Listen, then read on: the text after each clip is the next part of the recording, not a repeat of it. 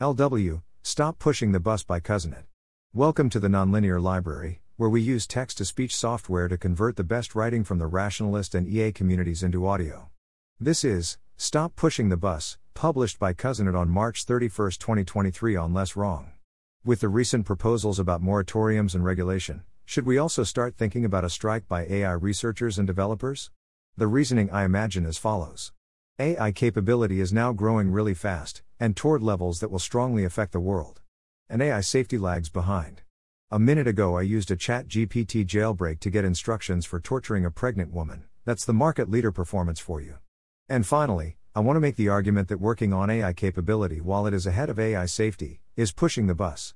Here's the metaphor a bunch of people, including you, are pushing a bus full of children toward a precipice, and you're paid for each step.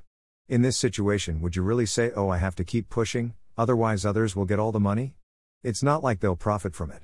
Their children will die, along with everyone else's. So there's no game theoretic angle, you can just make the decision alone, to stop pushing the frigging bus.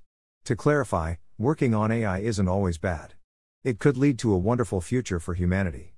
But when AI safety is behind, as now, then working on AI capability is pushing the bus.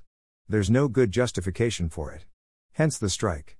Not by leadership but by AI researchers and developers themselves. I imagine a desk plaque saying while AI safety lags behind AI capability, I refuse to work on AI capability. That's the start condition, and it also tells you when to stop, when safety catches up with current capability, which means not just stopping saying bad things, but for stronger AIs also safe and benevolent behavior more generally. And it's also the restart condition if safety starts lagging behind again. Thanks for listening. To help us out with the Nonlinear Library or to learn more, please visit nonlinear.org.